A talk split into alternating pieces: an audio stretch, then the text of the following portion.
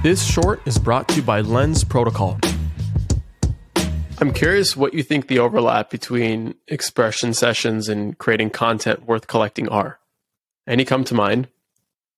Yeah, it's it's actually like such a perfect analogy for it because if if I were to think about just any kind of content, like say it's even just a tweet, like it's you expressing yourself and you generally sit down and put this effort into a tweet to hope that it would go viral, right? Like you want to do something that impacts enough people. And you might have different reasons. It might just be a meme and you want to make people laugh, or it might be a, uh, a, a thought or a realization that you had that you think could help other people.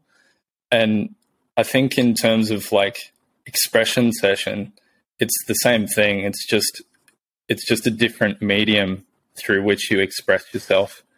And I and I think when it comes to you know content worth collecting, I think if uh, if if there's something that reaches you as an individual and touches you in a certain way that that changes who you are or makes you laugh or makes you smile or makes you cry whatever it is like that's a memento you know that to me that's worth collecting um, just for the very fact that it impacted me in, in some small way so um, yeah, expression session. It's it's it's a it's a big one for the for the crypto community. You should latch onto it. What's up, guys? Thank you for listening. If you've gotten this far, then you are a champ, and I owe you a free listener pin.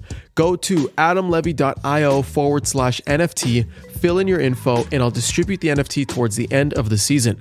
By collecting your pin, you prove your contribution to the season and get exclusive access to content, allow lists, and more. So be sure to collect yours.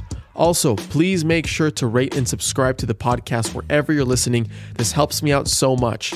And finally, hit me up on Twitter at LevyChain. I want to hear what you're building, the latest crowdfund you're trying to complete, or if you simply want to chat. I love talking about where crypto meets the creator economy, and it's no different if it's coming from you directly.